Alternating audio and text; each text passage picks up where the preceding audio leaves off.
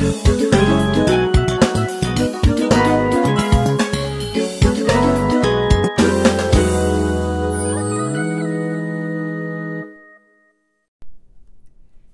生が面白くなる。生きるのが楽しくなる。スクールオブライフ。何でも可能姉妹姉陽子と。妹さゆりと。そしてメントレしんちゃんでお届けします。はいよろしくお願いしますしんちゃん持ち込み企そうなんです、す 何にしましょう？今回ですね、はい。あのもう何しましょうっていうのは決まっててですね、この間のちょっと僕自身のねえこうある出来事についての感想をここでお二人に共有してですねなるほど。その感想に対しての,、まあ、あの意見など集められたら面白いんじゃないかと思ってて、うん、何かというとですね、うん。えーこの間、まあ、多くの人、まあ、どれくらいかわかんないけど多くの人がね楽しみにしてるイベントが夜中にあってですね。うん。夜中ですか、夜中なんです。はい。どうしてかというと時差があるからああなんですけど。なるほど。はい。どちらの国でしょアメリカなんですよね。なるほううん。ん前にほら横姉さんもね、うん。知り合いの方がそこで働いてるって言ってたし、うはいはい。私の友人もそこで働いてるっていうお会社ですけど、うはいはい。まあ西海岸のね、うん。あのアップルっていう会社のほいほい。あのイベントっていうのがあるわけですよね。う、んうん。おそらくねアップルのしあの、まあ、商品だけじゃなくてもアップルって会社が好きっていう人もいるだろうから、うん。そういうイベントを楽しみにしてる人もいると思うんだけど、毎年この時期にあるイベントですよね。そうそうそうそううんうんでまたそのイベントのこう楽しみ方も人によって違うとは思うんですよ、はい。うん。僕はそんなにあのコンピューターについてすごくすあのなんていうの使いまくってって人じゃないから、うんうんあの特に1年に2回あるんですね基本的に。はい春先だかにあるのは、あのどちらかというと OS とかね、うん。に関わるようなことつまり開発者側の人がそれを理解するとうん。いいものっていうことの発表があって、うん。で半年経って9月になるとはい。その春先だかに作ったプログラムとかうん。OS に基づいた製品が出てくるわけですよね、はいはい具体的に言うと一番有名なのはうん。9月になると毎年 iPhone が出ますみたいな、はいはいはいはい。うんそうですよね。ね。うんうん、秋に出てきますそうね。もんね必ずしますね。15あれ違う。15です15ですね。ううん。んうちの娘が去年だかな買ったか時にうん。あの随分高くなったんだなっていうのがありましたけど、うん。性能はもうものすごくいいという話でってことだよね、はい。うん。であの時々はその春のイベントの時にうん。新型 iPad とか出てくるんで、うんうん。それはそれでちょっとこうなんて言うんだろうドッキリとかびっくり的な面白さもあって、うんうん。っていうことなんですけどまあ普通の人がうん。見て楽しいのは、商品が出てくるあのこの9月のイベントだと思うんですね。そうですよね。うん。並んでたりニュースになってたりするぐらいですよねそうね。そうそうそうですよね。うん。去年はちょっとね、まあ、先ほど言ったように僕もそこについてすごくそのマニアではないので、うん。あのこのこと本当にあの大好きな人が来たらね違うぞってなるかもしれませんけど、うん。確かね去年はねこのアップルウォッチのうん。あの新型というよりも別の型が出たんですよ、うん。うん、つまりもっとスポーツでアクティブに使える、うん。あの砂漠を歩いても平気とか、うん。あのスキーで雪の中に突っ込んでも大丈夫とか。環境に対応したそうそう。でそれはねアップルウォッチの普段のよくみんながつけてるうちの娘もつけてますけど、うん。あれがさらに一段階進化したってことで見てるとね、うん。確かにあこれだと砂漠でまあ落っことちはしないけど、うん。砂まみれになっても平気だしっていうね、うん。そのどっちかというとちょっとほら転んだら割れちゃったとかあるじゃないですか、ああいうのも心配しなくていいぐらい、うんそのアップルウォッチちょっと G ショックみたいな感じうんで、すごいなというのが出たんですよ、うん。だからそれなりにおおっていうのがあったんですけど、うん。でまああの iPhone もカメラもすごく良くなったとかあの動画を撮ってる時に走ってもなんかブレないぐらいの、うんうんうんそういう手ブレ補正っていうんですか、うんうん。がついてるっていうのがあってね。あそれは今年の話これ去年です。あそれは去年の話、まあ、すごいなっていうことでね、もうすでにこの時点でついてきてる。うちの娘が買ったやつはそんなすごいのかみたいな。はいそれは14の発表の時でしょうねありましたね。そういえばなんとなくそんなやってたなっていう記憶があります。はい。うん、私の中では僕の中ではもうすでに13と14の差があまり分かってないんですけど、うん。僕が使ってるのは11なのでね、えー今日確かね横根さんが使ってるのも11だったん11でです。す。はい。同じじゃないかみたいな話がありましたよね。だからまあだいぶ世代が古いっちゃ古いんですよもう、うんうんうん。こういう類のものからするとね、うんだけどね実は僕この45年夜の2時ぐらいから始まるイベントうん。をこう毎回見てたんですよ、うん。うん、コロナの時はあのあまり人が出てこなくてあの別々に出てきてねそれをあの映像でつないで映画みたいになったりとかね、うん。それをみ毎年見てるというのもアップル大好きということであるいはショーアップされてるから。かあショーアップされてるのとうん。そこにあのアップルならではのアイデアってのがあるわけですよ、なるほど。うん、単純にその手ぶれが強くなったとかっていう技術的なことではなくてですか？あそれもそうあ技術的っていうのはその手ぶれが強いですよ、うんうんうん。それもあります。あ今のやつはいいなっていう。うんうん。多分この言い方も語弊があるかもしれないけどやっぱり男子はうん。そういうなんかちょっと機械ものが好きだと思うんですよ、そうですね。メカね。そうそう、うん。男性でカメラマンになる人はメカ好きな人ですからね。そうですよね。アート好きというよりはメカ好きなんですよ。そ女性とはまた違あうんですなるほどねなるほどね。なるほどね、うん。そういうことか、ううん。んだからそのあの新しいやつがあ新しいやつを買うつもりだからとかっていうことでは必ずしもないんですよ。なるほど。自分が11を使っててうも、ん12はどうなのかなとかうん。13どうなのかなって言って、うん。そういうことを見てることが楽しいっていうところで見てるわけですよ。うん。うん。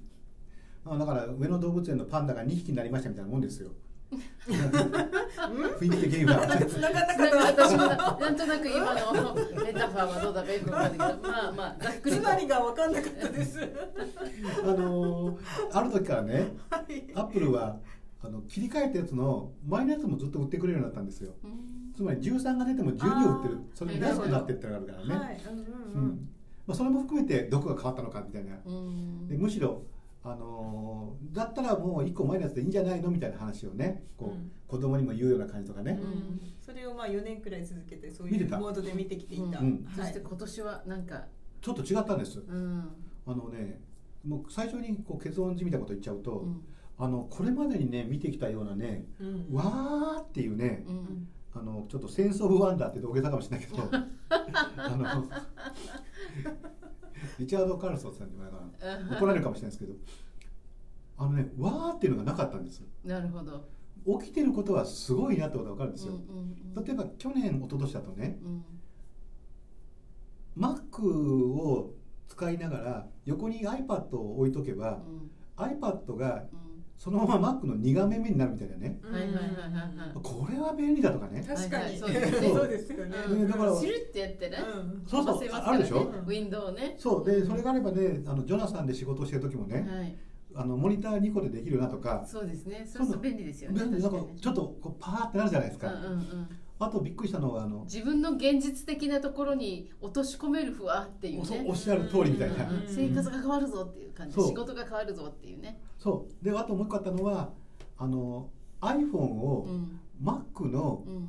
ウェブカメラになるっていうのがあってね、ああうん、僕はそんな使わなかったけど僕の友人はやっぱりあのドキュメントを上から写してうん。それをあのうん。ねあの PC の中に入ってるカメラ下向けるわけにいかないから、うんうん。でも iPhone を使ってそれやるとすごく綺麗なやつがうん。リアルに出せるとかね、うんうん、あのこういうなんていうんだろう。クラフトワークとかやってるああいう人たちが昔はカメラも上からさあの棒みたいなやつでこう整えてってやったやつがもうできちゃうからね。うん、うんうん。わあこれはすごいなとかね。こう見てて横根さんが言った通りです。よ自分の日々のうん。暮らしとか自分の日日々の暮らしに紐づいてる人たちの暮らしの中で、うん。これは変わるなっていうのがあったんですけど、うん。今年のやつはもうすごすぎてわからない。あ分からない。わからない。そっちのわからないすごすぎて。でもいろんな人がやっぱり例年通り出てきて、はい。こう楽しくこう笑顔でねはい。やってくれてるんだけど、うんうんうん。そのそれが自分の生活のどこに入ってくるのかがわからないっていう。なるほど。それはあれですか？あの全体一般人にとってはってことですか？どうでしょうね。ある程度の世代にとってはなんですか 世代はあるかもしれない。例えば僕はあのゲームをやらないから、iPhone であのゲームがいついつまでだと遅くてできないとか、そういう話にほとんどあの影響されないんですね、うん。やります？iPhone でゲームとか。しないですそうですよね。しないそのです。今これ見えてない人は分かると思いますけどその手のなんかねこのもじもじしながら何をしてるんですかみたいな。しないですって、まあ、なさそうですよねやっぱりね。そうですね。私もゲームはやらないやらないですよね。うん。だから今回のやつはあの、なんか反応が早いとか、うんうん。そういったことは分かるんだけど、はい。あそうなんだなぐらいの、うん。むしろあの走って撮っても画面の動画がブレませんの方がうん。すごいなみたいな、うん。あるいは去年だか一昨年だかの iPhone でできてきたあの映画のようになって手前の人が喋っててうん。奥の人が喋るとピントがピューって変わって、うんうんうんうんもうこれぞまさにフォーカスがピュッとそうそうそうそう。ですね声出した人にそう。ねそれを、あのまあこれ後からだけどあの家族旅行で使いましたみたいなやつだね、うん。YouTube 見るとパパが手前で喋ってて、うん。でパパがふと海を見てあの子供たちが喋るとふーっとこうで変わっていくなんてすごいなと思うわけどそれはと、うんうん携帯でできちゃうんだそうそうかっこいい、うんうん。この家族の思い出ができるん。だからそれくらいはいはい。紐づくんですけど、うんうんうん。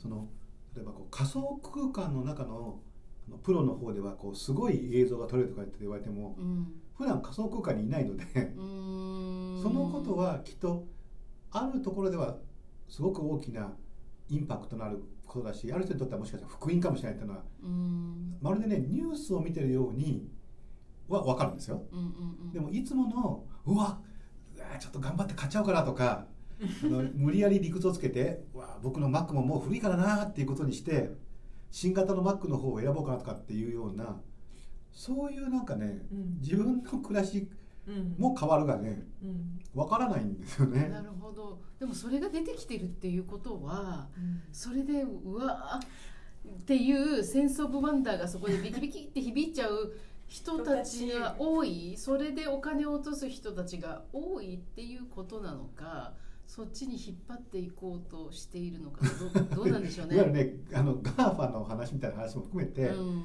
もちろんアップルが持ってる未来に対するすごくね、うん。あの予期的なセンスもうん。あるからうんでそれはそうそう。それはあのおそらくそのことによってダメな毎日になってしまったみたいなことはないと思うんですよ、うん。もう今の僕にはわからないけど、うん。そのことがあったおかげでよかったみたいな、うん。ちょうどスティーブ・ジョブズがあの自宅にいながらにして、うん。世界中の図書館うん。世界中の博物館うをん。自分の部屋に持ってくるっていうテクノロジーをやりたいって言って周りがうん。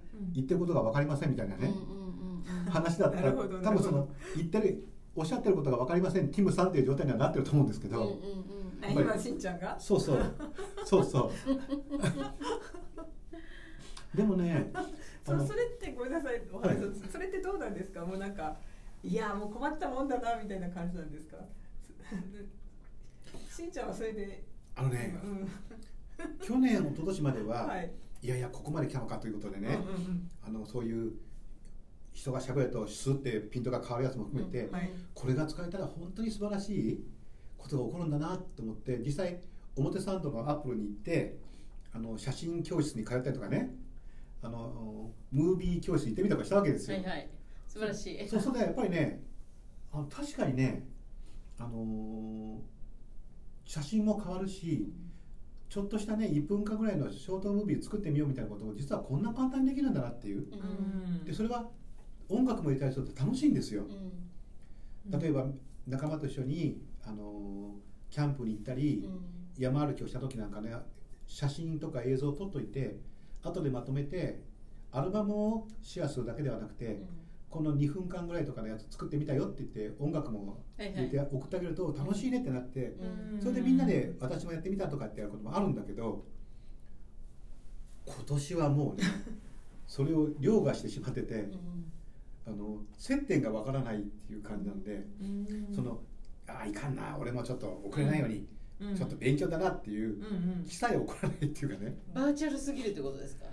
わかんないですよ。だからその何を言ってや言ってるかがその今年の何が発表され何が素晴らしいのかがわからない。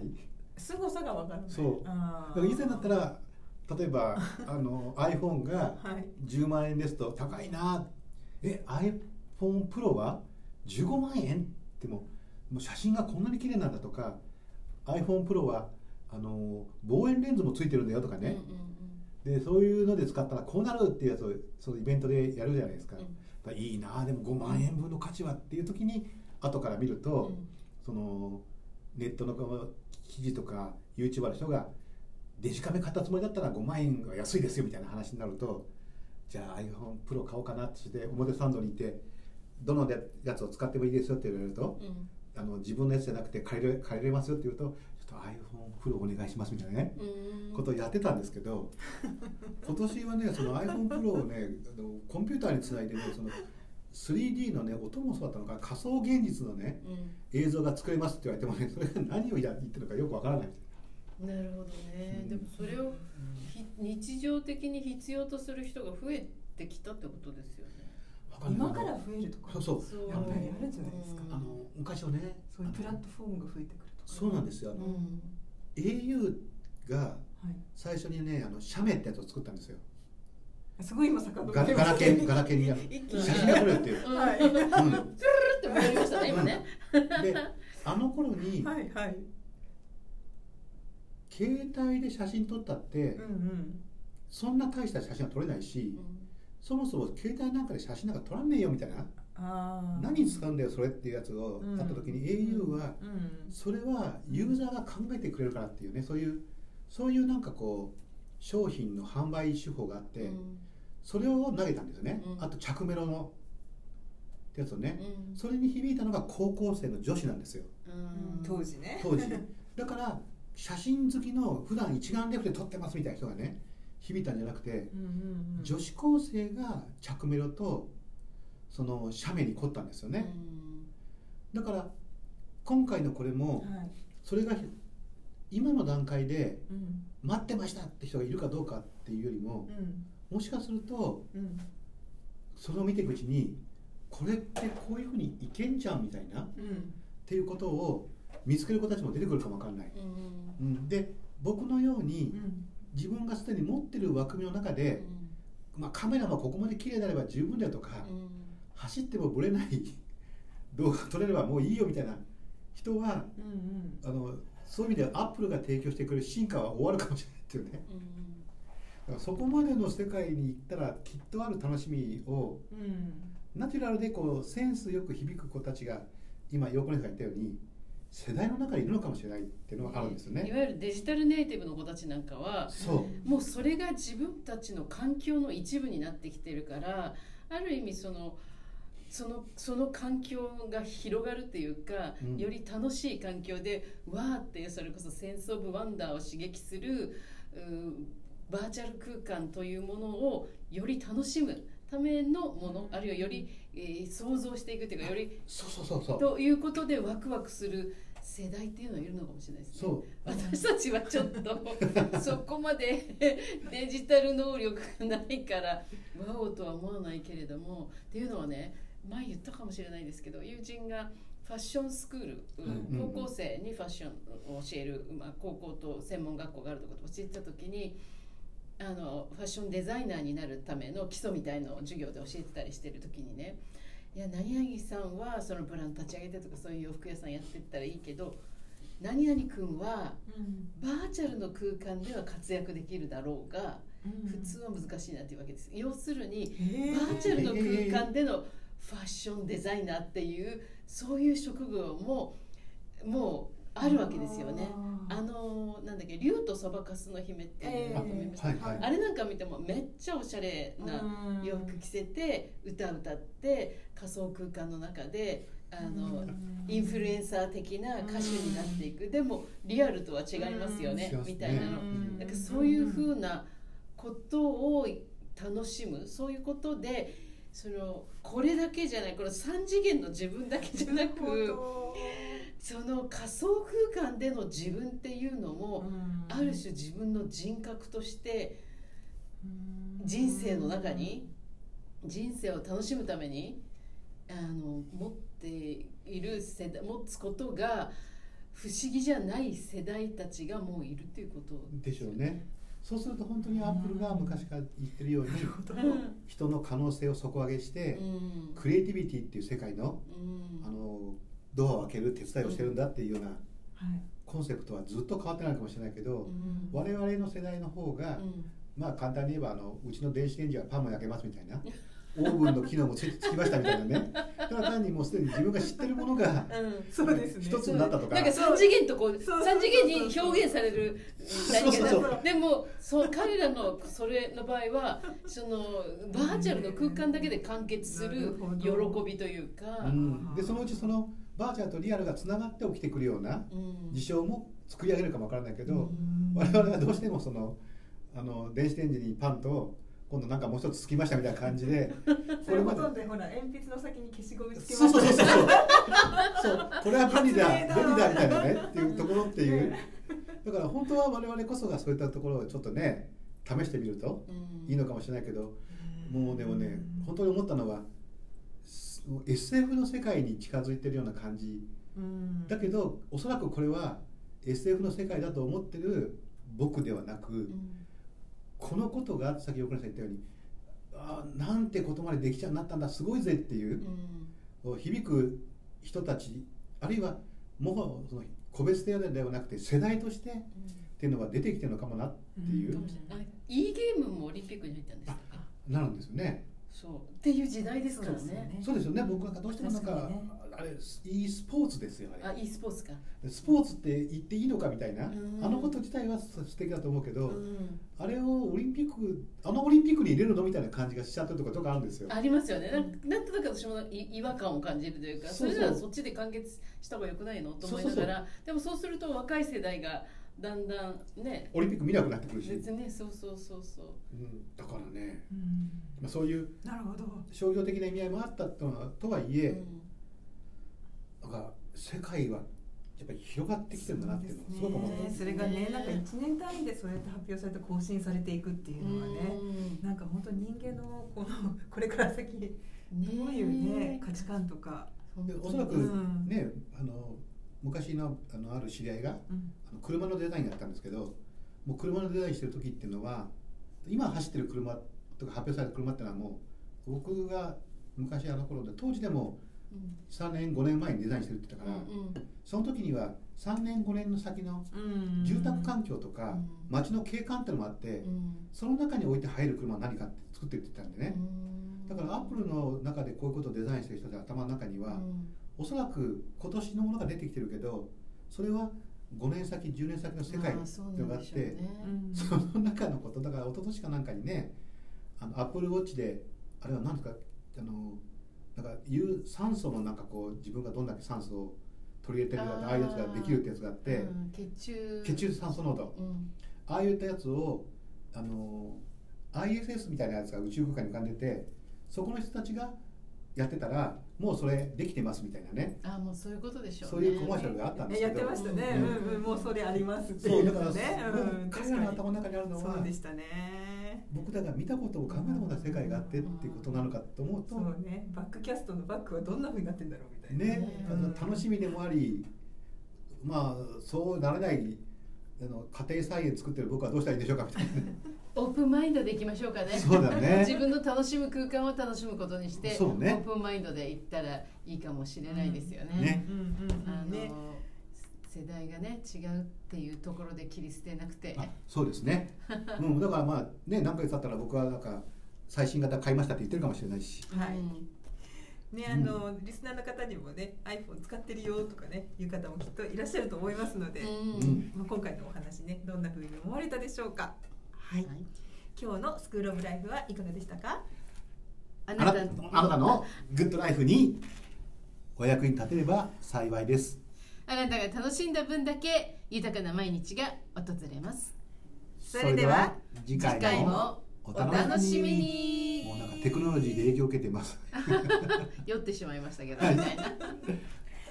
それではまた、はい